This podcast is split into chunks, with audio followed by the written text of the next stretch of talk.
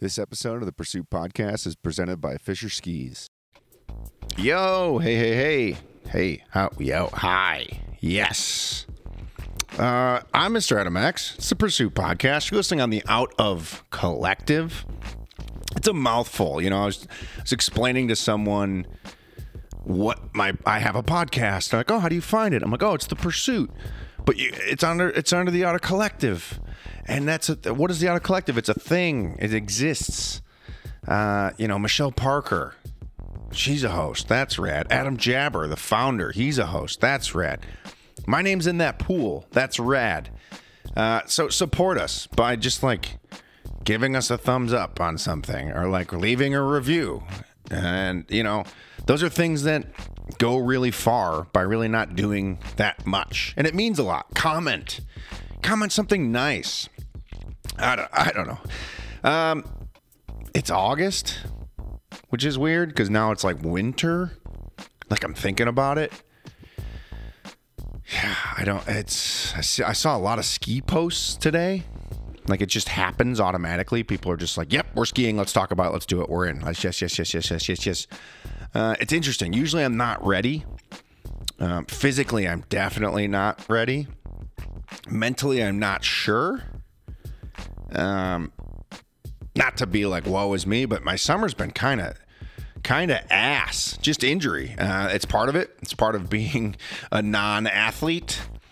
Uh, doing a lot of activities, maybe not taking care of myself properly. Uh, I've never been more in shape this winter, yet so out of shape. If anyone can relate to that, uh, been battling with some neck stuff. I'm doing some physical therapy. It's seeming to help. I'm not really sure. Uh, it's just different. Uh, it's just a different summer for me. So it's been kind of neat. Take a step back, take time, take care of myself ish. Uh, so yeah, I don't know. I don't know where I'm going with that. Let's talk about my episode. This episode is probably one of the most important episodes I've ever done in my entire life. Uh, it's someone who I feel like I know, yet I've never met. It's the first time we've ever had an actual conversation. My friend Alex Showerman, she's a badass. And like, I just don't. I don't know what else to say um, about about Alex. She's a proud queer trans human being, and you know it's. I felt so comfortable asking maybe uncomfortable questions. So that's why I think this episode is so important because you know we we we question so many things that we don't understand. And this is a tiptoey subject, although it shouldn't be, it is. And I'm admitting that, and I will take the brunt of it because I don't want to offend somebody, but I want to learn. I want to listen. I want to learn. I want to educate myself. And what I've learned from this conversation is that Alex is just a human. And all she's trying to do is navigate this fucked up world the best that she knows how to do. And that's it. That's the simplest. That's all it is. It doesn't matter. Is Alex a good human? That's what matters. So let's start judging people on who they are as humans and stop caring. I mean this kindly, but stop like worrying about other things. Alex is just a ah, such a great conversation.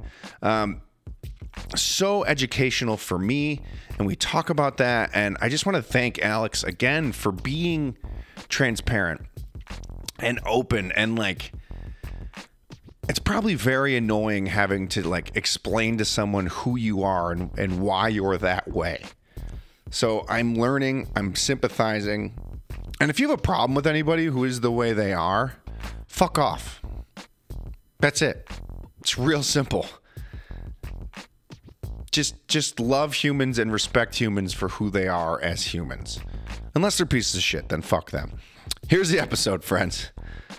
Oh yeah, okay. So yeah, hi everybody. Uh, name's Alex Showerman. Uh, I am a professional mountain biker, a trail builder, an advocate, a dog mom, proud queer trans woman, and uh, really just on a mission to make the outdoors a more like friendly and empathetic place for everybody. How did Alex become Alex? Because those are a lot of things. like that doesn't uh, happen overnight. How does this? How does? How do you? I mean, that's such a shit question, right? Like, how do you? If someone asked me how I became how I am, I'd be like, I have no idea. I just lived my life. But like, we don't have to go back to like, you know. But like, what you know? What led you to be a professional mountain biker? What does that look like? Obviously, just a dream, but yeah. I mean, I think a combination of ADHD and just being endlessly curious. um, it was really funny. So my parents put me in Montessori school back in like when I was like like I think that's like pre-K basically, and they did like an assessment, and they were like, "Yeah, Alex, she doesn't do very well with um, repetition." uh, and I think that's been like a defining characteristic, is I just like like I I get like I get bored with like routine and repetition, so I'm just like constantly like I'm curious about like learning and growing, and um, you know I think my career path to professional mountain bike was was a wild one. You know, I actually started immediately out of college in um, politics. I actually worked on Capitol Hill and on some like progressive candidate campaigns and for like a million member grassroots advocacy organization and then on the side was like really uh, active with snowboarding like grew up snowboarding loved snowboarding um, started in the outdoor space back in 2015 working for protect our winters um, and that was also kind of around the same time. It was like 2013 i got into mountain biking because i ran a marathon and my knees really hurt and i was like i don't want to blow my knees up running so i need something more fun to do in the you know in the summers and uh, that also was like the same time that I started therapy for, um, you know, for kind of coming to terms and accepting that I was trans. So I kind of feel like that 2013, 14, 15 window was like this big pivot that like started me in this this direction, and um, you know, spent the next like five years in the snow sports industry, but then really fell in love with mountain biking and digging and got involved with the Waterbury Area Trails Alliance in VMBA in Vermont and got really involved with like trail stewardship and designing kind of and, and ushering trail projects through. And then also it turns out I was pretty good at mountain biking. Um, I was working with Weston and and Sean, who's a good friend and the marketing director, goes like, Alex, you're like good at snowboarding, but like you're like professional good at mountain biking. And like I knew how good I was at snowboarding. And I was like, oh, interesting. okay. and then I just by like dumb luck was like did this like for fun photo shoot with a friend out in Hanksville, Utah, and posted some of those photos to Instagram. And my good friend Katie Holden, who I didn't know at the time, uh, reached out. She's the co-founder of Red Bull Formation and like badass advocate and like uh, amazing talented athlete and has had a long career. Somebody I really admire. She just like DM'd me and was like, "What's your email address?" And I was like, "Oh my god, oh my god, oh my god, why is Katie Holden reaching out to me?" And she's like, "Do you want to do this event with Hannah Bergemann and Red Bull?" And I was like, "I don't even care what it is, just yes." Um, and it was like this one week progression camp. Um, that was focused on like kind of learning to do free ride and did that and was apparently did a good job at it and got more invitations to do more good stuff. And next thing you know I was off to the races. So um you know, I think I was just really becoming a professional mountain biker was really just like following my passion and just like getting curious about things. You know, I was like, I saw free riding in Utah and was like, I kind of want to go do this. So me and a friend went and did it. And then that just opened all these doors. So that is that is an insane answer because that doesn't happen. Like I see free riding in Utah and I'm like, nope, not happening. Like absolutely not. So you have to like be there mentally to watch that video uh-huh. of you know someone just sending it and being like yeah i want to go do that. Yeah i mean i think i think it comes back to my getting bored easy right? Like um i think what what drew me to it and it was really cool because i actually wound up uh selling everything I own, moving into an RV, and living in my RV in Virgin, Utah for a while, which was just like the coolest experience. And I think what like being there, like what really was like so amazing is like it's just this like candy land of like imagination where like you can kind of go out into the desert and like there's all these amazing lines to choose like all of the iconic like lines from video parts and rampage and formation like they exist there so like you can go out and like ride that stuff you can go like create that stuff. Like it's just like this like it's such a it's really an artistic way of viewing mountain biking versus a competitive way which is what i really love. Like for me mountain biking is a creative expression. Like i'm not really super into you know i just did my first race because um, i wanted to be a part of sturdy but like i'm not super into racing. Like for me it really is like artistic expression and kind of how i like to express myself and my own creativity i think that's why i like why i was like so utah Yeah, I mean, it's a testament to who you are as just a human. Like mm-hmm. the the fact of like, I'm going to sell everything. I'm going to move into an RV. I'm going to go. And now you're you're in Washington now, and now you're mm-hmm. packing mm-hmm. everything up and moving back east. Mm-hmm. Why? Yeah. um, from know, simplest terms, why? Yeah, there's there's a lot of reasons. Um, you know, I think one, the political climate in this country has really, really taken a pretty, like, pretty hard turn um, for particularly trans people. Uh, you know, I, I don't think, even though it was only like 2021 that I, you know, jumped into the RV and did RV life, um, like, I don't think I would feel safe doing that now. Um, just like the way the rhetoric and the way like trans people are being talked about you know like god it's like awful like right-wing media is calling us like pedophiles and groomers and sexualizing children and like trans terrorism was a new thing that i saw like fox news using and that like correlation of like the people who watch and listen to that and then the people who also own guns and think like they're going to save america by using their guns is like a you know very close correlation. So that like threat of violence is really really unnerving to me. And you know i love washington. I found an incredible community here but also being on the other side of the country of like family and kind of everything i've known in this like really political hostile time has like it's kind of like put my anxiety at just like a constant high. And then like anything kind of beyond that is like just fries like it's just like overkill for me.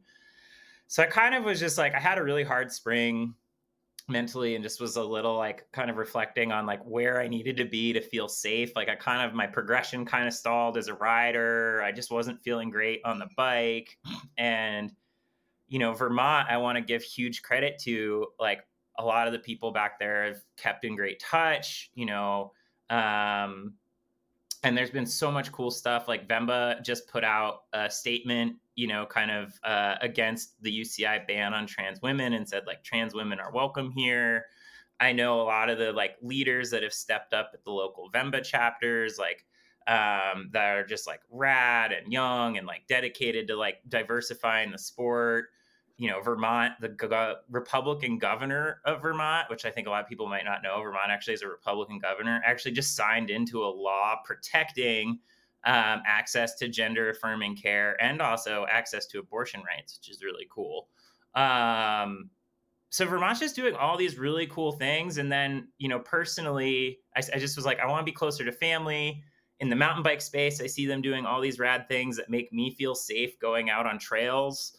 Um, and then also uh, another big shout out to VMBA. Like one of my big goals as an athlete was I wanted to create a film project and I wanted to create an event. And uh, you know, as in all of my travels, I've been kind of trying to make it happen, make it happen, trying to find the right home for an event, trying to find the right home and story to tell. And uh, it was about a year ago I met with VMBA, and they're like, let's do something let's make it happen and kind of like kickstarted this cool thing and through this event which we can talk about and this film that i'm doing I just started to reconnect with home in a really meaningful way and and made myself realize how much I miss it and also how good the riding is. Like I'm genuinely really excited. So I feel like going back to a place I feel safe, doing these cool projects, reconnecting with friends and family. I'm just like so thrilled to be heading back. It's and you deal with this every day, but it's so crazy to me to think people care about other people just being human if that makes sense. Like I uh-huh. I can't imagine being afraid to go for a hike or to like sleep in my van in uh-huh. a parking lot alone. I don't I can't percent, pretend to like know what that feels like. Uh-huh. And I'm not going to pretend. And I always, you know, whenever we come across these subjects which like you never want to say the wrong thing, right? Like I'm the mm-hmm. host. I don't want to offend. I don't want but I do want to like shut up and listen mm-hmm. and I want to learn. And like mm-hmm. the more I have these conversations, the more I learn is that it's just humans being human. And like I wish people would care less. And I mean that in like the most genuine way. Like judge somebody off of who they who they are, like how your interactions were, how mm. you know, like there are shitty people in this world. It doesn't mm. matter what they do, how they identify. There's bad humans, but there's also great humans. And like we live in this world that, you know, right wing media is insane. And some of the super, super, super left wing media is insane. And it's like, guys, we're humans, we're brothers, we're sisters, we're daughters, we're husbands, we're wives. We're just human. Mm-hmm. And that's simplifying it, obviously. But like, the more conversations I have, that's like my simplest mm-hmm. answer. Yeah, does that make sense? It does because I I think like one of the things that is just like so wild with like seeing the way media talks about trans people and then seeing how like the comment section talks about trans people is there's this dehumanization of of us. There's like this like complete like we forget that like there's a human behind that label right and it's like for me as a trans person like i want to ride my bike with friends i want to have a career i'm passionate about like i want to like give my dog a good life like i just want to be happy and like help the other people around me be happy. Like it's pretty simple you know and but you hear the media and it's like we're all these awful things we're trying to and it's like no like we're at the end of the day we're just human beings like just like you and um you know i think yeah i think that's like i wish we would kind of just step back and see each other when we get in these like debates you know that like i think anytime you start debating something like lgbtq rights or you know abortion access or racial justice or anything like that i think like people forget that like there's human beings behind these things we're debating and like the human beings like it feels really terrible to have your existence debated. Um and like uh yeah i think so i think yeah making that more humanizing people more but i also say like I, on the other hand, I wish people would care a little more. I don't know if you watched Ted Lasso. Um, yeah. but that like that speech that he gave when Colin came out that was like kind of it was like funny because he, he like related gay to being like about the Denver Broncos fan in Kansas City. But like I'm not gonna lie, like that speech like hit so hard for me like I have felt like I know a lot of people and have a lot of people in my life, but have struggled immensely with loneliness. And I think that there's a lot of people who are like, I don't really care that you're trans or I don't really care that you're queer.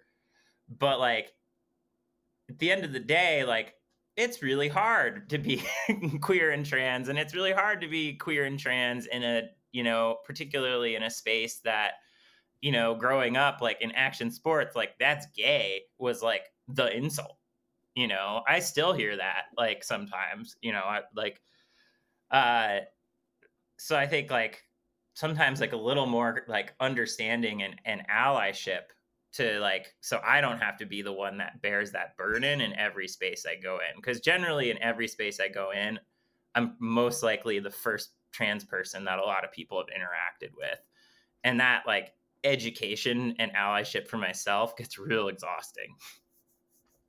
I I can't imagine. And like you know I think I said it to you in our DMs like you have to get tired of just being like an advocate for just being yourself Mhm. I couldn't. I can't imagine. I can't. And I, it is interesting to hear you say, like, because I'm always like, don't care, like, care less. Just yeah they're humans, great, but it's like care a little more. And I think, and maybe I'm wrong. I think people are just scared. They're scared to offend. They're scared of what they don't know, Mhm. and then shitty people just like go the opposite, and they just Yeah. like offend, and that's their defense mechanism, and that's it. But the other side is just like listen and learn or just don't even like to me it's it's not don't acknowledge it but it's also just like okay cool. I don't Mhm. care what you are. I just are you fun to ride bikes with? Like are you a great Yeah. human? Mhm. awesome. Let's hang out. Yeah. And it i don't know. I don't obviously you have this conversation every day and that's Mhm. probably really frustrating and you know my take Mhm. and you can tell me if i'm wrong and maybe this is what people are thinking at home Mhm. but like i don't think anyone wakes up one day and is like i'm going to be trans I want to get bullied on the internet. I want to feel uncomfortable like in public. I want to like be questioned everything I do. Like no one is doing like saying they are trans and coming out and like no one's doing that for fun, quote unquote. Does that yeah does that make sense? Like how I'm trying, Yeah. I'm trying to like obviously I'm trying not to offend, but like I think some people are like I'm just gonna go compete in female sports and and win. It's like 1st you Mhm. won't. You're not gonna win. I mean, you might, but No, you're not going get to. Like it doesn't picked. just. It's not like a free pass. It's not a free pass of just like winning at sport, but it's also, you know, my. I always call my high school friends, like the people that you grew up with. Like we are not the same, and Mhm. that's okay. And when I Mhm. see them, and they have these questions, I'm like, no one is doing this for fun. They're Yeah. doing it because that's who they are. Mhm. Like no one wants to post something just and I'm assuming you could just post a picture of you riding a bike and someone says something shitty in the comments. Like it's just like The no one signs themselves Yeah. up for that. The moment that I step outside, this is like the irony, right? Is all of this hate is towards like it's like protect women's sports, right? For me, like my home is in women's mountain biking. Like that is where I feel safe. It's where all my friends are. But then the moment I step outside into like quote unquote core mountain biking, that is when all the hate comes in. Um, like the moment that I take that what that next step and start to like step out of like the safety of the women's space into the more traditional mountain bike space, that's where the hate comes. And like I think that's like where it's like just so frustrating. But I want to jump back real quick and say a couple things that you hit like three really key points. One, I think one of the things that I hope that our inclusion kind of movement gravitates more mm-hmm. towards is the understanding that like allyship is is an imperfect act. Right? Like unless you have the lived experience of being a trans woman, you do not know what it is like to be a trans woman. So like you can't make assumptions, right? So like ultimately being a good ally is about like listening and learning and using your voice to advocate for and like that also might mean that you make a mistake and that's okay. I would rather see people going out and trying to be good allies and making missteps and then learning from those missteps than not trying at all. And that's why like I that's why I don't partake in like you know um like cancel culture. Like I've had some people say some like really terrible things to me like public like people who like if I went public it would not look great for them.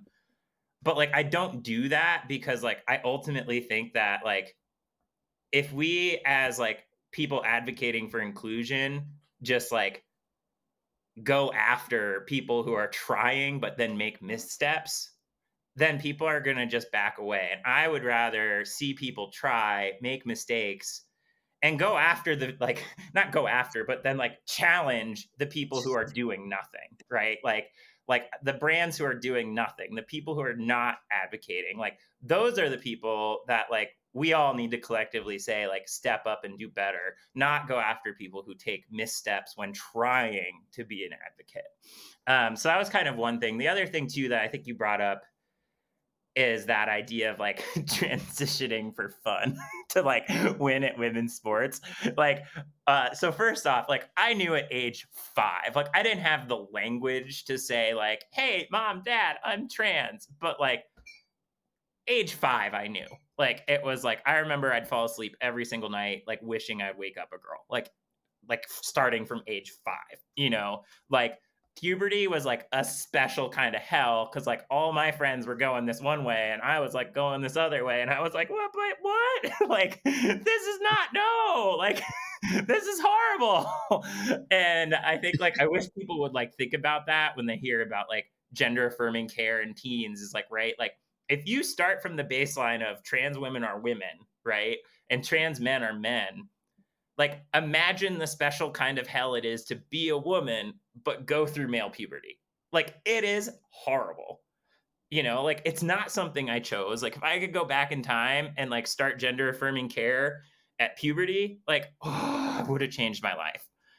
And um yeah so i think that like whole notion of like people are doing this to get a leg up is just like so silly because it's like no it's like this is inherent to who we are and then also, yeah, that idea that just because you're born a guy means you're going to go dominate in women's sports. Like, no, I've had my ass kicked. Like, it has been the most like humbling journey of my life in women's sports. I've broken bones, I've had surgeries, I've broken my like neck, like, and I still get my butt beat. Like, and I'm like arguably like a good mountain biker, regardless of gender. I am good you know and like i get my ass kicked and I'm constantly humbled and constantly in awe and constantly inspired by my fellow women that i ride with. And i think it's just like such a sexist notion that just because you're born a guy means you're going to be like god's gift to athletics and better than every single woman out there. And quite frankly i think it shows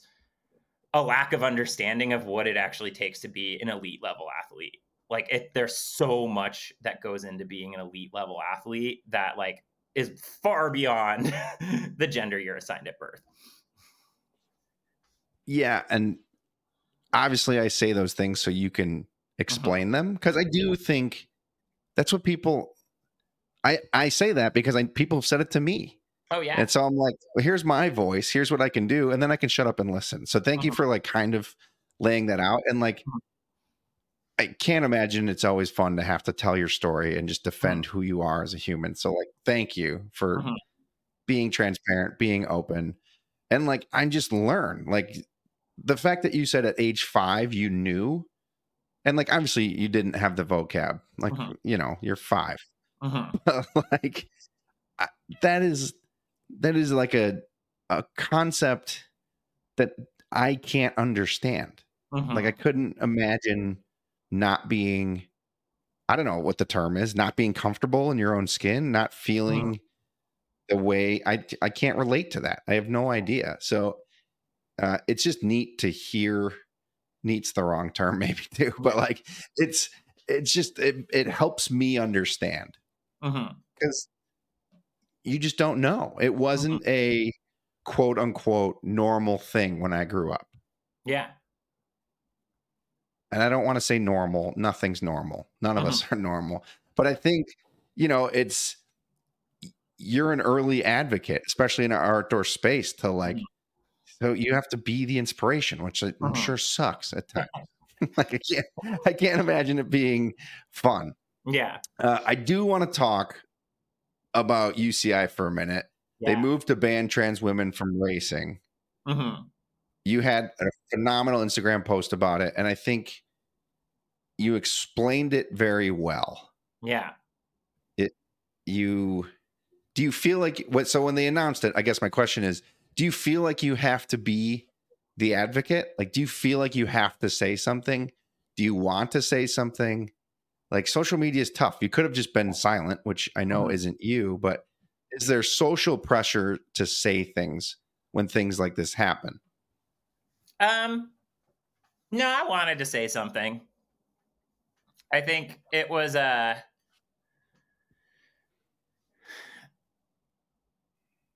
it was kind of an inflection point from this drum beat that I've been kind of quiet. You know, I think like if you look at the rationale behind why UCI did what they did, right? Like first off, if you look at the data, like in cycling, like trans women are not dominating, right? Like um I think part of the reason this came about was uh Austin Killips, um, who's a trans woman, she won like a couple races. And they were like I think one of them was the UCI race. I think it was like Belgian waffle ride. I'm not super close to like the road spandex side of biking, but like I, I kind of read up a little bit on it. And, you know, it was like one of those races where she had a cyclocross background and it had a lot of like, you know, kind of off road single track section, I guess. And like, so because of that cyclocross background, it lended well to her strengths. So she did well, right? Well, she won and then there was pushback because of the political climate we're in but like if you look at like her ranking as a UCI athlete I think it's 443 right like like this is not a woman who is out there like cleaning up just left and right. Like yeah she put together a couple good races which like all athletes will do. Like we should like as trans women we should be able to do that. You know i think on my side in like mountain biking um you know i think there has been a trans woman on a world cup podium once in downhill and it wasn't even first place. Um one time in like all the years of uci world cup i know that there was like another trans woman i think 20 years ago who raced and found some well good success at like the national level but didn't even podium in the world cup. So yeah there's been a trans woman on the podium once. You know i think like like if somebody starts showing me data of like yeah you know like trans women are just like dom like showing up podium like you know like over and over and over you know they're max verstappening uh you know events like i don't know if f1 fans like max verstappen and red bull just won like 12 straight races you know like it's kind of like, like if that's happening like and there's that data like okay like let's have a conversation about that like let's look at that data but that is not the case. Like trans women have been participating in sport for decades. You know, IOC, I think, opened it up decades ago. Um, UCI's policy until recently had it open, you know, as long as you were on HRT. And so, like, to me, I just like look at this and I'm like, I do not see how where this problem exists. Like, I do not see the data showing, and like, I care deeply about like women's sports and like our success as women and like i just don't see that data but then what i do see is the uci responding to all this hate that's going on in america to the right wing talking points. And like that is why this happened at this moment in time. And it's frustrating because i know that there's board meetings going on. There's resources being developed to this.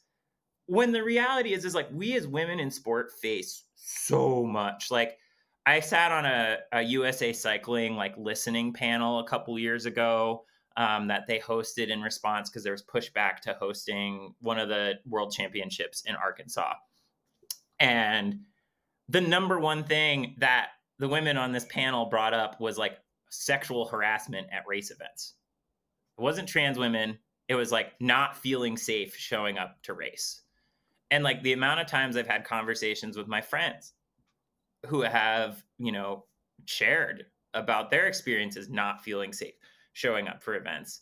And it's like why why is uci putting all these resources and time into coming up with this ban but then not putting time and resources into like meaningfully addressing harassment and you know like safety issues? You know equal pay is a huge challenge you know in Pinkbike there in 2021 they did like a state of the state survey. They and um, broke down kind of the pay data with like female athletes versus male athletes. And there's this really fascinating quote from one of the racers anonymously that was like, you know on the men's side there's about 30 men who are racing that like can afford you know are like able to live and do this full time while on like the women's side there's maybe five so if you like want to talk about having a competitive field you know if you have 30 guys that can have this be their full-time job can the only focus they have is training and being the best but then you only have five women then you have a field that is not going to be as competitive on the women's side because the other 25 girls that if they were being paid full time to train you know they're having to go work as like tilers or you know construction or mountain bike instructors or have a date you know a 9 to 5 and they can't dedicate themselves fully. So then that you know is another barrier. Um you know, there's just like so many things from gear and equipment not being designed for women to um, not having equal media coverage. So it's harder for us to get sponsorship because we aren't getting the same eyeballs that men are because media doesn't talk about it as much. Like, there's so many inequalities in women's sports that I think make for that gap between men and women. And to just like, for the UCI just to be like, see look look at what we're doing for women's sports we're banning trans women is like scapegoating like the five trans women in elite cycling and then just like completely failing to address all of these major barriers that impact all women and actually account for the performance gap between men and women cyclists yeah it's such a big rule for such a small amount of people one yeah. and two it's like it's only a problem if you win. Yeah. Right? Like no one cares if you get 700th place every time. But the second you podium, it's a problem. Mm-hmm. It's it's it's just sad. Like I don't know. Obviously, I don't know the answer. I just think the uh-huh. answer is like, you know, it's not black and white. Not mm-hmm. everything is black and white, and that's okay. But like, do you stand for human rights, women's rights, trans rights, mm-hmm. or don't you? Yeah, like that's. And again, I guess I like I like that you're like the data. You know, if the data shows something different, then like let's have a discussion. Mm-hmm. But right now, it doesn't seem to. And I just want to clarify this. I had a nice chat with Blake about it. Uh-huh. The drug that you take, I forget what it's called. It doesn't matter. Yes. It's not a performance enhancing drug. It is like it is like from what I know about it, it is like the exact opposite of a performance enhancing drug. Yeah, it's a it lowers of your blood pressure and is a diuretic, I believe is the, so it dehydrates you. And I think yeah. like that, that's like another thing too is it, it's like all these comparisons are always like the data is like between men and women, and it's like trans women aren't men. Like like like my body is not that of a male body. Like I run on estrogen, I'm taking testosterone suppressant. Like I don't really want to get into my whole medical data here, but like like I can't like my body is not male and like at this point. And also the other thing too that I think, you know, people are like, well, why don't you just like race in the men's category? And like I think what people forget is like like as a woman, my whole life I live as a woman. My friends are women, the athletes I train with are women, the athletes I look up to and inspired by are women. Like like every day I live my life as a woman. So it's like really othering and humiliating to like like I just like if I had to race in the men's category, like I just wouldn't show up to races. Like I just wouldn't do it. Um because like my body isn't anymore like my body isn't like I'm not running on the right things and then also like it would be so humiliating because I'd be showing up like the whole reason I did Sturdy Dirty, which is this rad women's enduro based out here in Washington. The whole reason I did it was because I had all my friends ask me to do it. Like I'm not a racer. It's never been my jam but like I had so many of my friends be like, Alex, you got to race sturdy. Alex, you got to race sturdy. I had the race organizer say, Alex, you got to do it. So like I did that race to go race with my friends. And I think like that's that's something that's like I think so forgotten about this is people just like aren't accounting for the fact that like trans women are women. Like we live our lives as women. We're running on female hormones. Like like I think that's forgotten. And then the other thing too that I think you you hit on that I want to t- touch on is one of the things I want to like ask people to do who are listening is like like write down all of the positives that you get from participating in sport? Like like think about that. Like what are all of the positives that that participating in a sport brings to your life?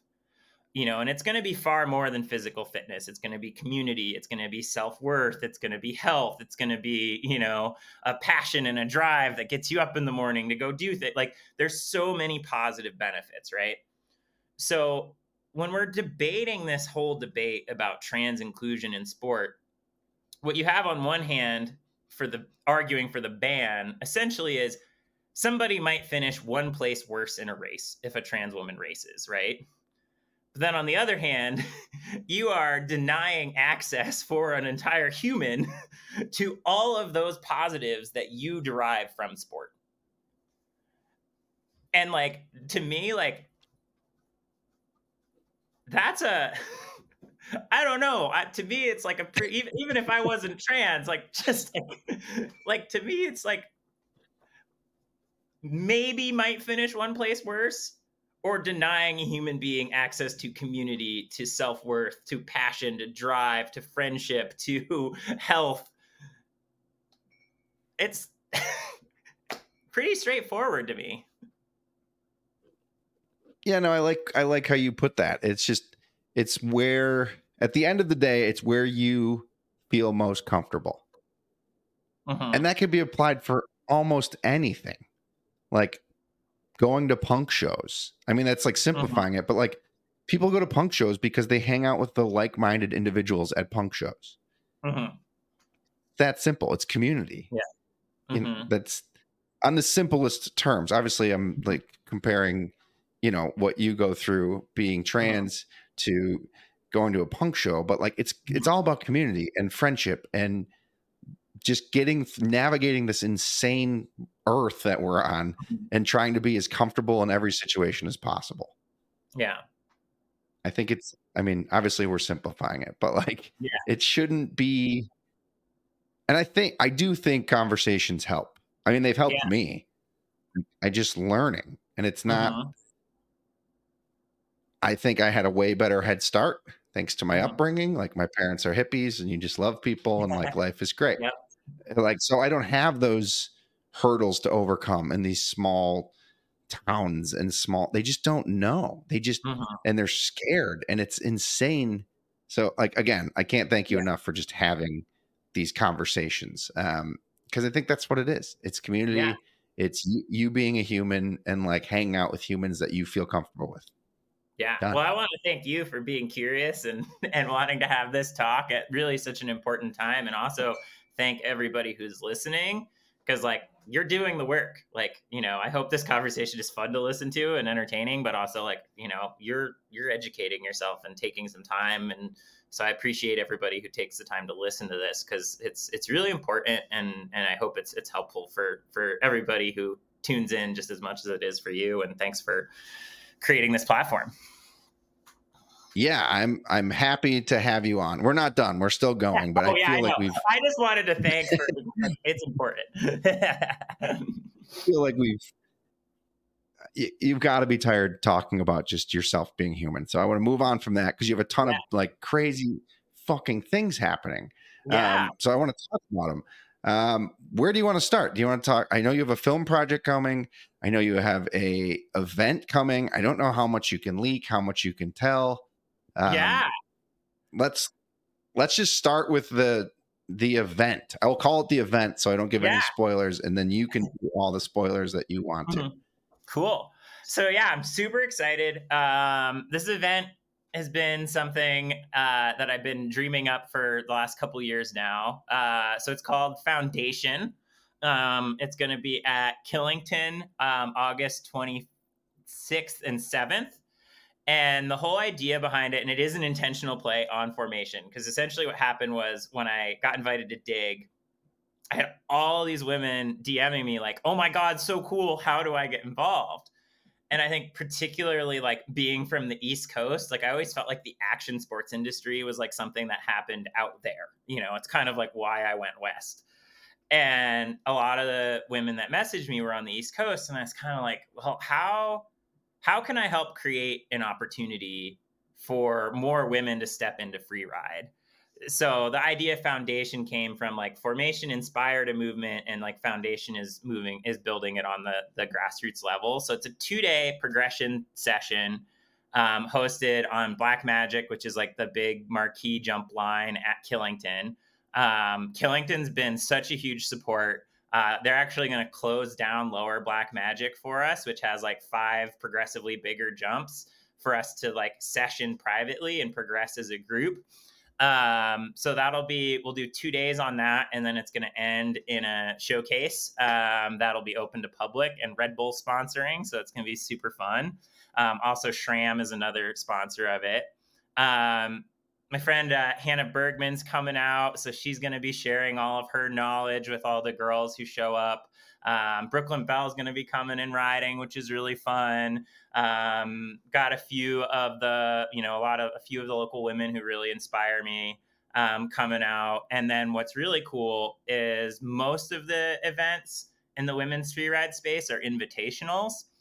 And because Black Magic are like big table jumps versus gaps, actually opened it up for. Um, we're going to be opening registration here shortly. Um, so we're gonna have like 20 slots that are just open to public. So the idea is to help more women find their way into the free ride space that maybe might not necessarily be on our radar as like athletes and event organizers, and and help more women grow into free ride and then create that community um, in New England because there's such a rad women's community and just wanted to help it thrive at bike parks. And so.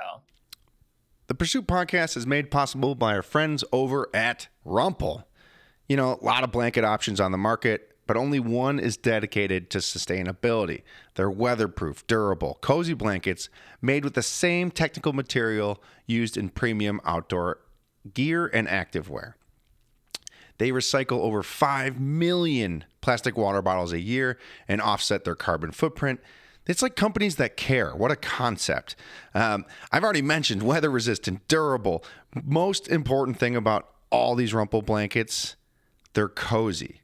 They make products that are made for the couch, to your car, to mats that go on the floor when you're getting dressed to go mountain biking.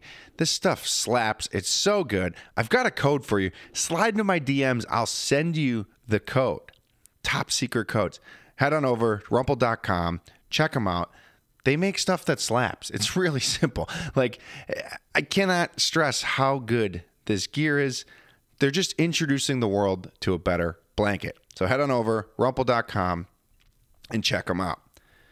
Another show partner that we've had all summer that I'm just absolutely loving, Rocky Talkies. Head on over to rockytalkie.com forward slash out of 10. Get yourself a Rocky Talkie. Why Rocky Talkie? Small, lightweight, less than eight ounces, easy to use, no setup required we're heading kind of into the winter months here. Cold resistant battery lasts around three to five days. Let me say that again. The battery lasts between three to five days, even at negative 20 degrees Fahrenheit.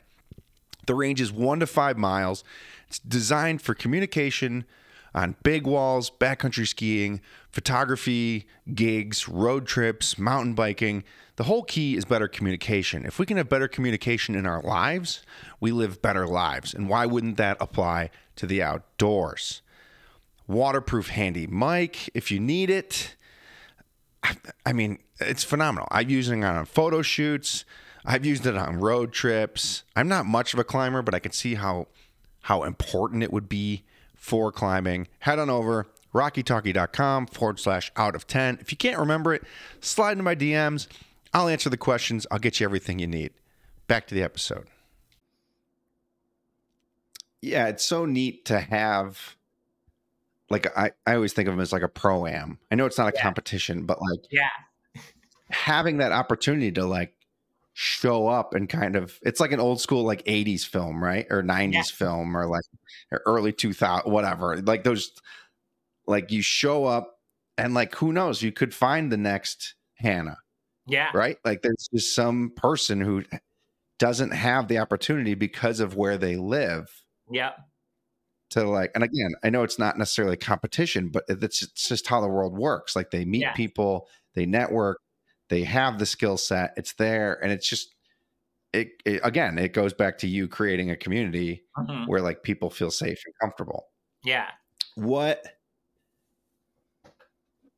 I'm trying to think of the best way to ask this, I guess. Is this the first event you've ever hosted and thrown?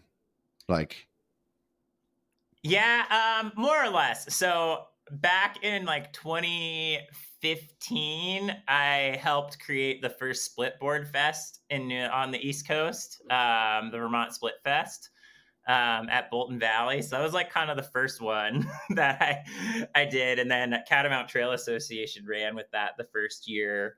Um, but this is definitely the biggest event that I've ever taken on. Um, you know, uh, but I I couldn't do it without Killington. Like, uh, took the idea to them, um, probably about a year ago, and just was like, "Hey, I have this idea," and I really want to give kudos to the Killington team because they were like, "Yeah, you know, like we really want to be like innovative and creative and like." who we're reaching out to and how we're you know how we're bringing people to the mountain um so they were like fired up on it on it from the get-go and it's really made it a like a lot. It's been made it like it's like still anxiety producing because it's like kind of like hosting a party and you're like is anybody gonna come? But uh but yeah so, so killington you know they were like all in from the get-go. They're giving us that space at black magic. They have a, an amazing you know ski patrol or bike patrol and medical program on site. Like they're giving us venue space. Like you know they're really providing all the event infrastructure that's just like you know and, and helping with marketing and like all that. So um so stoked for them and that makes kind of the anxiety of doing this big thing. And then um yeah red bull and SRAM jumped on and like so excited to be working with them. Um you know red bull is really going to help to like create a cool venue space at Black Magic and like um, really kind of dial up that like rider experience and just make it like a really cool special feeling space and do the, all the magic that Red Bull does. And then SRAM is um, one of the things I'm really excited with SRAM coming out is they're going to be doing um, like a suspension clinic for hitting big jumps. Because one of the things I didn't know when I first started doing free ride was like the way you set your bike up for riding tech is very different from the way you set your bike up for riding jumps. So like I used to be terrified of hitting jumps because like my suspension was so soft, it would do weird things off the lip. And then when I finally learned how to set my suspension up right for big jumps, all of a sudden I was like, oh, this feels really good. So they're going to be supporting kind of getting everybody's suspension dialed. So build more confidence. They're hosting a dinner. We'll do like a mindset talk at the dinner.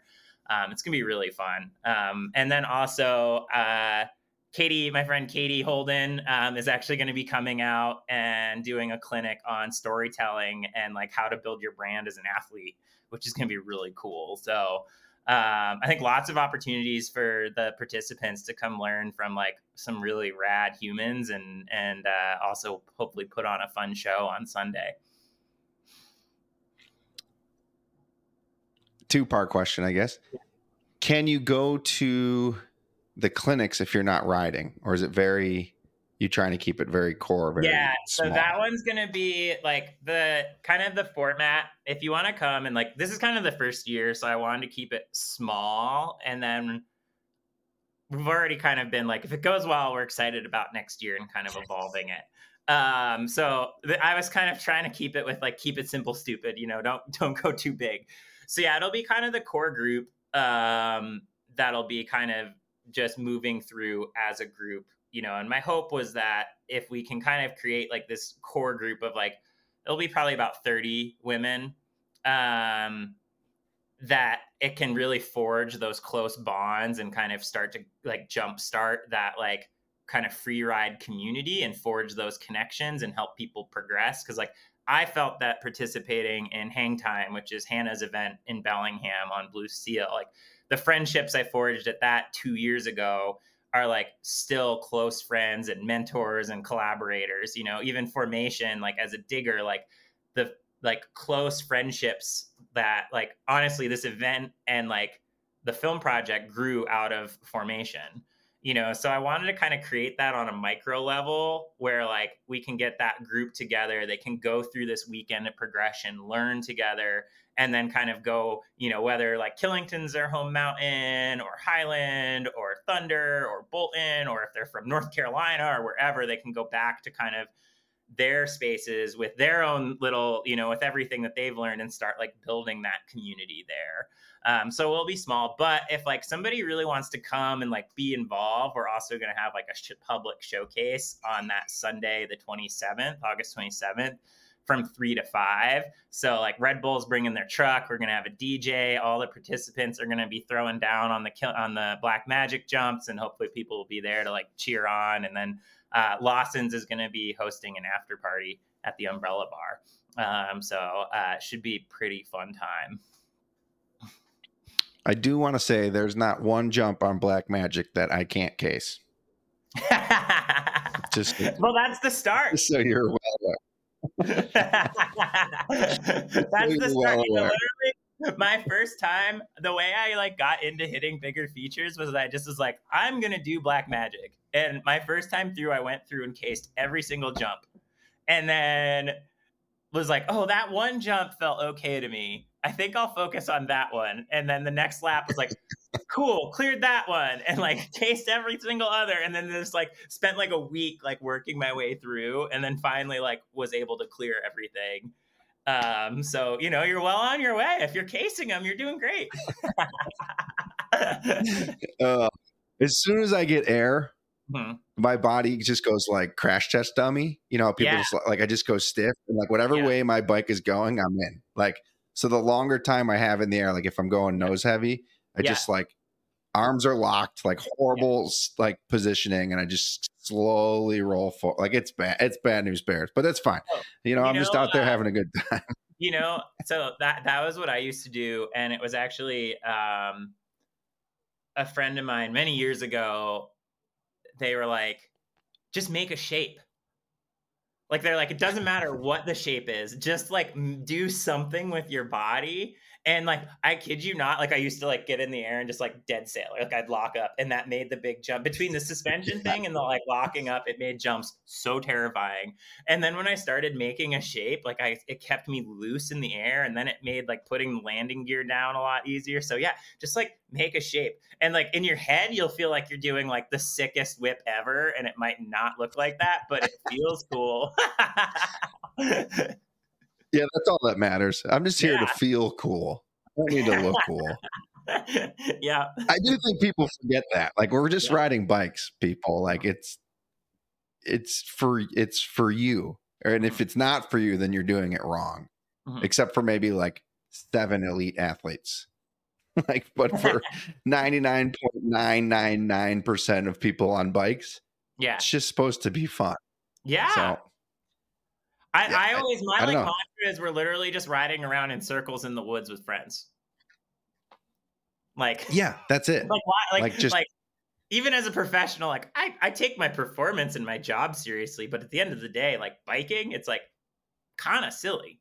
Just like skiing, like skiing and snowboarding, kind of silly, right? You're like strapping something to your feet and sliding down a mountain. Like it, it's just for fun.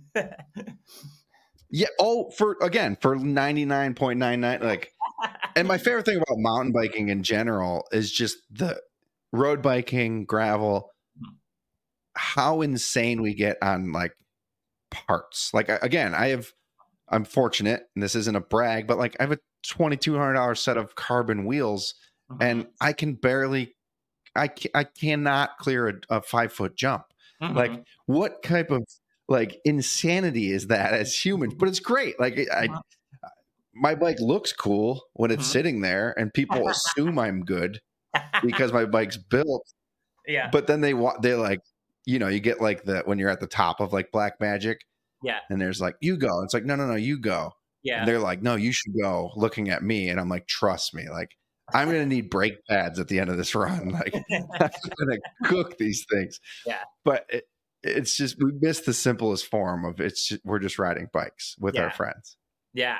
Yep. It's all for fun. Uh, one more time the name of the event and the dates and how can we I know they're not open yet, but when will signups be? Yeah, so um it is Foundation. It is going to be August 26th and 27th with the public showcase being the 27th from 3 to 5 at the bottom of Black Magic. Uh, we will be Killington and I will be announcing the event um, coming up soon, probably August, I think, or August 3rd is what we're targeting. Um, and that'll be when we announce, like, we'll have the registration page and everything. Um, and yeah, and if anybody's listening, um, you know, it's open to women, femme, uh, non binary folks who are comfortable in femme presenting spaces. Um, and uh, if you're like already, you know, kind of the target rider is like if you're riding like you know blue magic and you're like comfortable hitting that and like ready to step up like the goal is to come like learn and progress together.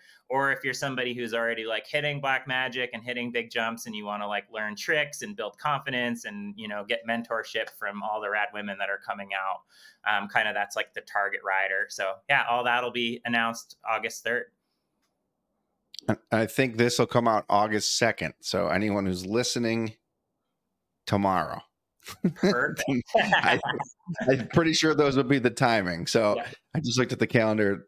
That's a Wednesday, so that'll be perfect. Yeah. Um, shifting gears here, you're doing a film project. You have like a thousand things going on. One, yeah, uh, it's insane. Uh, I want to try to get all of them. Uh, you have a film project. It's called mm-hmm. Coming Home. Yeah, I can speculate on what it's about. Yeah. Um, but tell me about it how are you filming it? Are you filming it? Are you directing it? Is this a vlog style? Is this a production film? Like, what are we going to see here? Yeah. So it's a full on production. Um, the story kind of grew um, actually out of formation last year. It was pretty fun because, uh, you know, got to connect. Uh, so basically, Hannah and Brooklyn are coming back to Vermont with me. Um, and it kind of grew from both them kind of separately mentioned, like, yeah, I hear they're riding in Vermont's really cool. I want to check it out. Um, and I was like, great, like let's make it happen.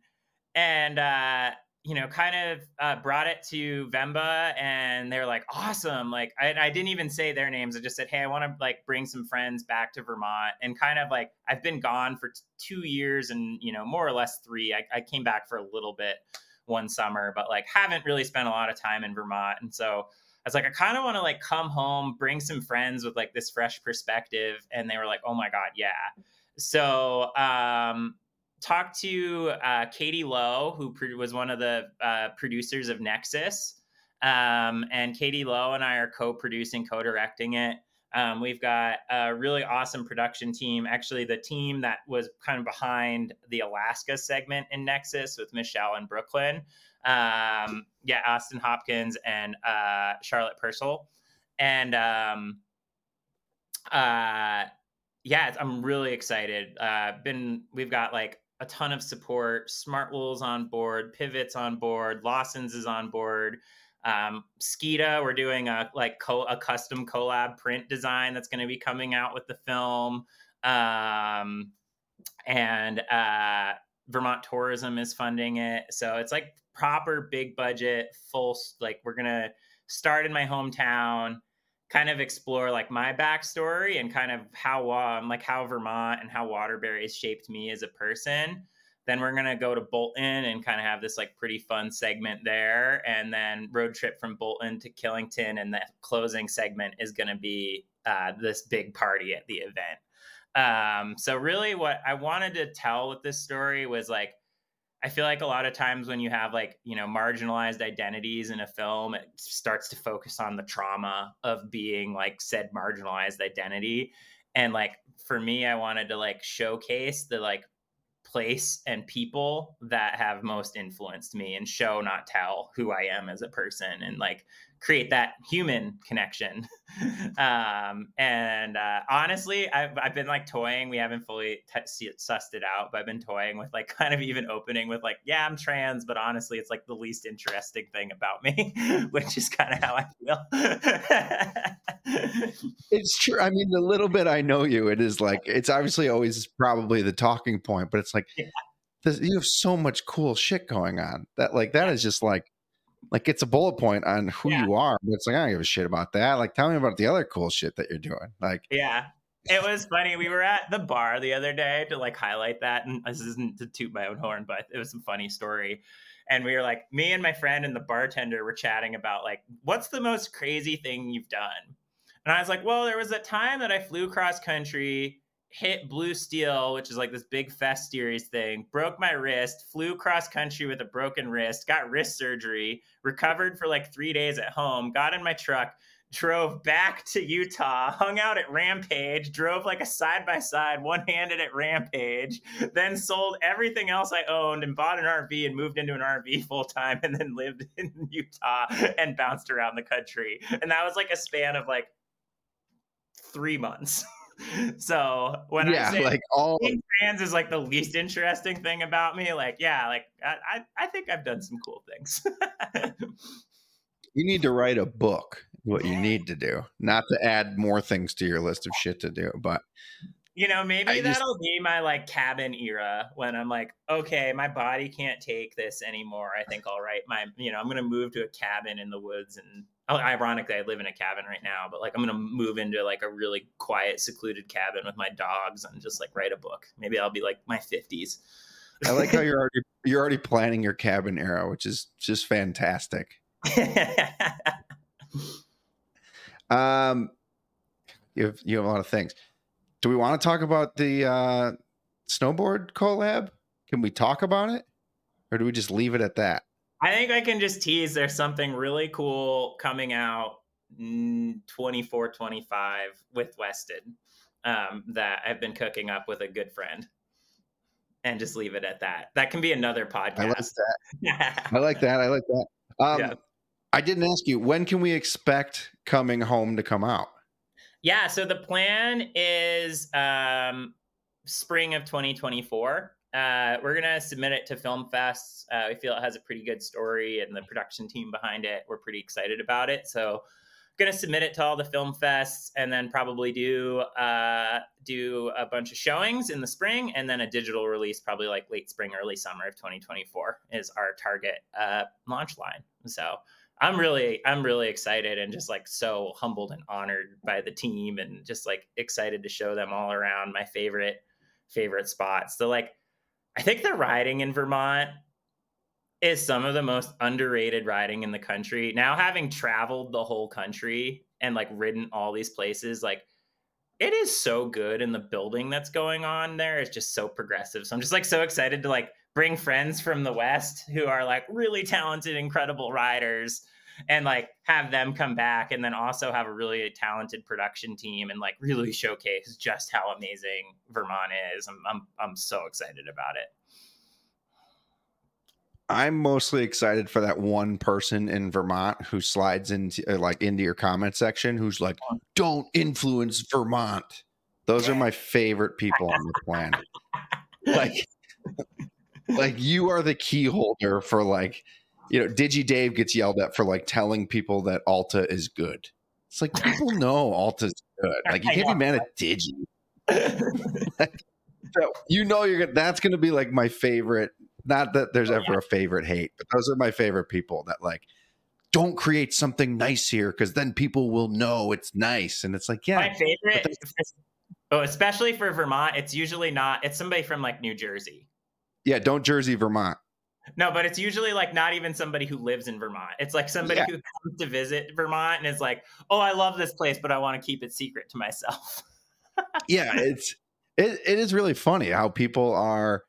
You know, I worked with Ski the East a lot, and I did Mhm. some film stuff, and I have New York plates, and Yeah. people just assume I'm from New York City, and they're just Yeah. so mad. I'm like, it's Ski the East, guys. Like, I am East. Like, I am on the East Coast. yeah. Like, you're just Once choosing. again, we're all just humans. We're all just trying to have fun. That's for me. I'm like, why? Like, Ugh. this is good. Let's not gatekeep it. Like, you know, I- obviously, we want to make sure that people are like behaving with respect and respecting landowners, and we're not like loving a place to death. But like, the end of the day, like, let's let's share these amazing spaces because the more we all work together, the more we can share, the more resources we can get, and the the better they can be. So, I think that's the biggest thing is there is, you know, the more people that go and bike in Vermont, the more resources Vermont gets, Yeah. the more money they put in tourism, like the better trails you have. And I will say, Vermont has phenomenal trails, Yeah. but they can. The, my favorite thing about Vermont that like my hometown is missing is they continue to evolve. Yeah. Like they just put a new trail in, in Gifford Woods. Yeah. Um, know if you've ridden Gifford Woods, it's right at the bottom of Killington. Um, they just put a new trail in because it was like phenomenal old school cross country, and now they just put like a big three mile flow trail in because they get it. Like, Yeah. what is this place missing? Like, that was my place to go for like a nice 20, 30 mile like XC ride. Like, I'm going to Yeah. put miles on my bike. And now they added this flow trail, which I haven't ridden yet, but I've got intel. That's like, dude, it's great because it just it they added to an already excellent ride, and now the element they were missing was this downhill section, Yeah. and they have it. Like it's so they just have their finger on the pulse and continue to invest and like reinvest in in their land. Yeah. Like the Rochester trails, holy shit! Like there's so much happening there, and there's so like it's phenomenal. I cannot Have you seen like the Ahead. I was gonna say, have you seen the stuff about the driving range in Richmond? no. Like honestly, that's uh, like one of the ones I'm really excited about, and I think really epitomizes. Like I haven't been to it yet, but like everything I've seen about it and like talked with folks who are on the ground, like the innovation that's happening there. Like they've been working with an adaptive athlete, so it's like this like adaptive friendly network that they're designing from the ground up. But then also they built like this sick gap jump line that like there isn't one like that in the area, you know, and it's like that was kind of the one of the things missing. And it's like right at the bottom of Bolton. So then you have this bike park that's getting like a ton of investment with gravity logic. And it's just like all this amazing like innovation and building is happening in Vermont right now. And it's like honestly, that's a huge like I talked about the cultural reasons, but like as a rider, like being able to like live in like Waterbury, which is where I'm moving back to, and like have like you know Perry Hill like right down the road, which is just like you know my my comfort blanket. I love that trail network. But then like have Bolton Valley, all day. yeah, that's like Bolton Valley is going, you know, is is going off. You have like the driving range. Stowe is right down the road. You've got Richmond, uh, you know, all the stuff in Richmond. You got Matter, like there's all this fun riding. Killington's an hour away. You know, I got to ride Whistler last summer, and I was like, honestly, like this feels like some of the bike East East Coast bike parks, but like way more lines because you like Gravity Logic built Killington, it built Thunder Mountain, it's doing work at Bolton. Like there's so much incredible riding, and yeah, it's always evolving and growing. And I just I have so much. I've missed it. I found myself waking up craving riding Vermont trails when I was out here. Like I was like, I kind of want to ride like back home. so now here I am. yeah it's yeah it's definitely exciting. I'm just like we have our our you know mountain bike association and i love them but i hate them. Mhm. i try to tiptoe when i talk publicly about them but like they do so much good. It's so much work. Like anyone who works for mountain bike association like it's crazy. Oh, but they like you know they get mad because they don't get volunteers for Mhm. like trail build days but the volunteers are like well we're not going to go build a trail that we don't want to ride and that's Mhm. where like the miss is yeah. versus problems with all of them right like they're Mhm. all doing their best but yeah. it just seems like vermont has their finger on the pulse and they listen to the riders and they're adapting evolving and like i'm sure some of the members are really old and don't love these you know gap jump lines but like if that's what the people want you build that yeah. and you also build other things but like Yeah. it's just really neat to see an association that like works yeah. and like I i, think should be doing more The like huge shout out to the uh the VMBA membership model that they created, or just like the VMBA model of like the statewide org and then these like local like autonomous chapters that also you know like are part of VMBA but also have their own like whole independent entities.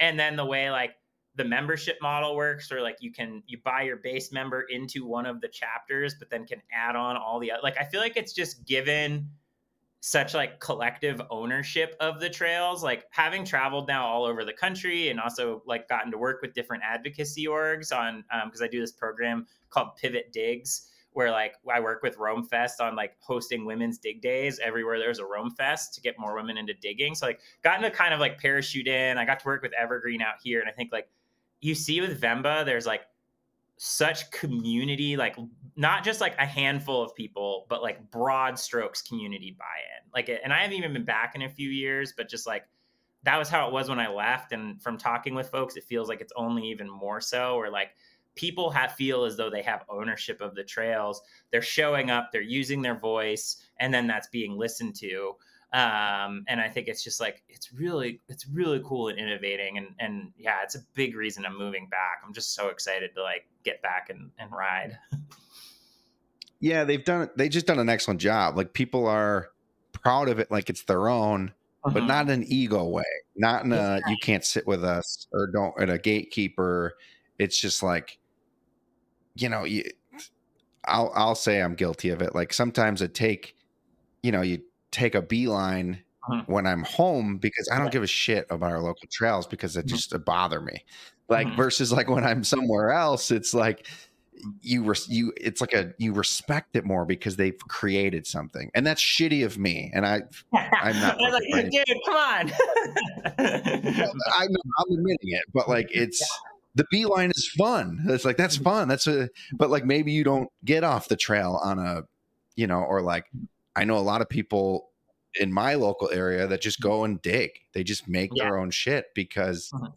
the the team that's supposed to be advocating for the trails we want aren't doing that. So now you're getting yeah. these rogue trails, which is dangerous because now you're playing with like state parks and yep. town parks, and it's like that's not good either.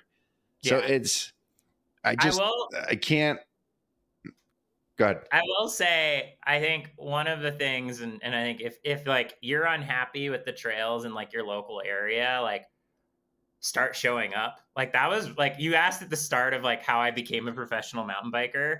And this isn't to say I was unhappy with the local trails. It was more like I had started riding and I kind of was like, oh, I want to like meet people and like get involved so I like just showed up for a dig day and then I was like, oh, this is cool. And then like five years later, I was like the lead trail steward and like having like an impact on like the direction of the trails and obviously listening to community and everything. But like, you know, like it just started by showing up and it takes time. But I think, yeah, if you're like unhappy, like grab some friends, go get involved, start showing up to dig days, start giving that input and like start building the community. I think like a lot of times in mountain biking, I hear people use they, and I'm like, what they don't realize is it's we. Like we all collect. It's a cool sport because we collectively, like the trails are ours.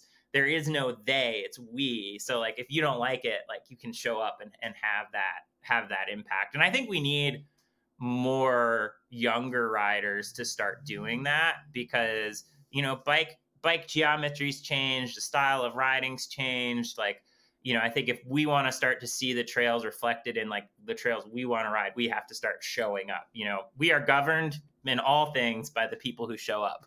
Um, so just like in politics, we can't just we can't be like young people sitting here going, "I don't like what government's doing." Well, did you vote? No. It's kind of the same with like mountain bike advocacy. Like, I don't like the trails. Well, then show up and start digging.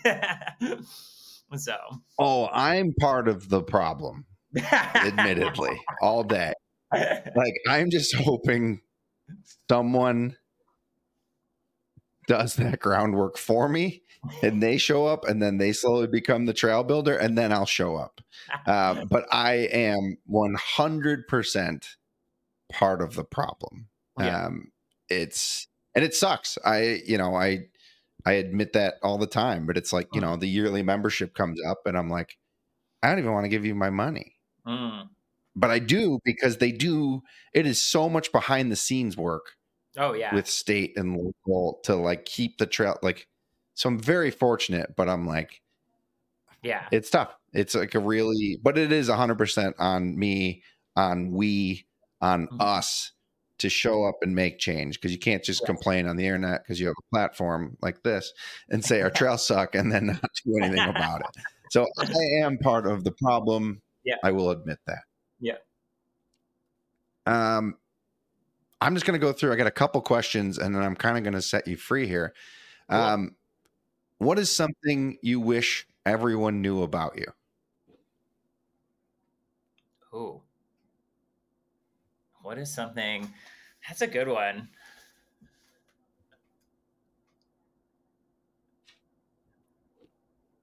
I think this is like really, I mean, if you follow my Instagram, honestly, one of the things that I'm most proud of is, and this is really silly, but like being a dog mom to my my dog Gus. like he is just like such a joy. He's been to 30 states with me and like one of the things that like always makes me so proud is like i have people come up to me and they're like you know i had like a bad experience with a german shepherd when i was younger and i just like love him and i don't know there's this book i haven't read it but i know like the concept is like your dog is your mirror of like you know how kind of your dog navigates the world and behaves is like a reflection of like you as a person like and uh, I don't know, it just it brings me a lot of like pride and joy to like have this like incredible you know creature who I think brings other people a lot of joy. So I guess yeah, being a dog mom to Gus, as silly as that is.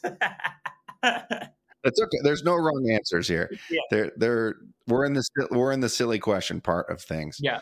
Um if it wasn't biking and Yeah. we'll even say snowboarding, yeah, what would it be? food. I Yeah. this is like a late late passion in life but i have come to realize that like i am such a big foodie like i like i would joke because when i was like trail building i'd be like covered in mud and dirt and then i'd be like anybody want to go get like a bottle of bubbly and like oysters? Like i love good food. Um and i've been trying to find like ways to like express my creativity more and that isn't like biking and building and filmmaking because those are all really hard and intense and require a lot of energy. So i've been trying to like find more fun at like home just like cooking um and like you know we talked eras you know one of the eras i think i want to have in life is i want to like i would love to like run a restaurant someday that is like good food and also like a community hub. I think like in Vermont, there's so many amazing restaurants that like serve as like not only this place to go eat, but also like the local gathering whole. You know, it's like it's where everybody go. You can go on a Tuesday I and mean- like bump into your friends, you know, with no plans and like. I don't know. I think that would be like a dream if like I wasn't doing the mountain bike thing, wasn't doing, you know, wasn't doing the outdoor sports thing. I think it would be a dream to like like run a restaurant. Well, that leads me to my last question. Yeah. If you could cook a meal for anyone, dead or alive, who would who would it be and Yeah. what would the meal Oh. You know, the first one, this is kind of sad and also I feel like a little cliche, but like the first one that really jumps to mind is my mom. Um, my mom passed uh, of breast cancer. Um, so like I actually never like got to come out to her um, and never like like she hasn't gotten to see the real me. And uh, I think it would just be so meaningful to be able to have that connection and like be able to sit down and have that conversation. Um, and then as far as the meal, I think it would be something like a pasta with like with like sea scallops and then uh, like a tiramisu dessert. Um, my mom would always give me tiramisu for my birthday instead of cake because she was Italian, Karen Calafati. so, I don't think that's cliche. I think think parents are important, and I think the Yeah. connections we have with them, you know, define who we are as humans at the end of the day. So yeah, I don't think you should beat yourself up for that answer. I think that's a great answer. yeah, it made me tear up a little bit saying it. So, Well, I'm sorry. no, it was good. I don't want to make it cry on the show. It was good. Um, thank you. Thank you for telling your story. Thank you for, we had a little miscommunication on timing. So thank you for making it happen. Um, where can people follow you and like kind of like pay attention to what you're doing? Um, do you answer your DMs? Like, what is it? How can people get in touch, or should they get in touch? Yeah, um, definitely. Instagram is where I'm most active. Um, it's literally at Alex Showerman.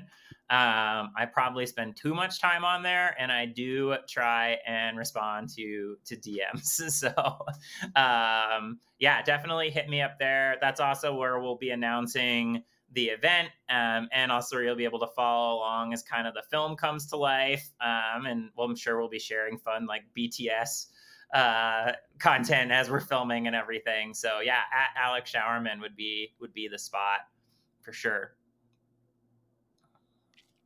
Well, thank you. Uh, I hope I don't know how you find the time. You have a billion things going on, so just thank you for taking an hour and a half to have a conversation here because I know your time is extremely valuable.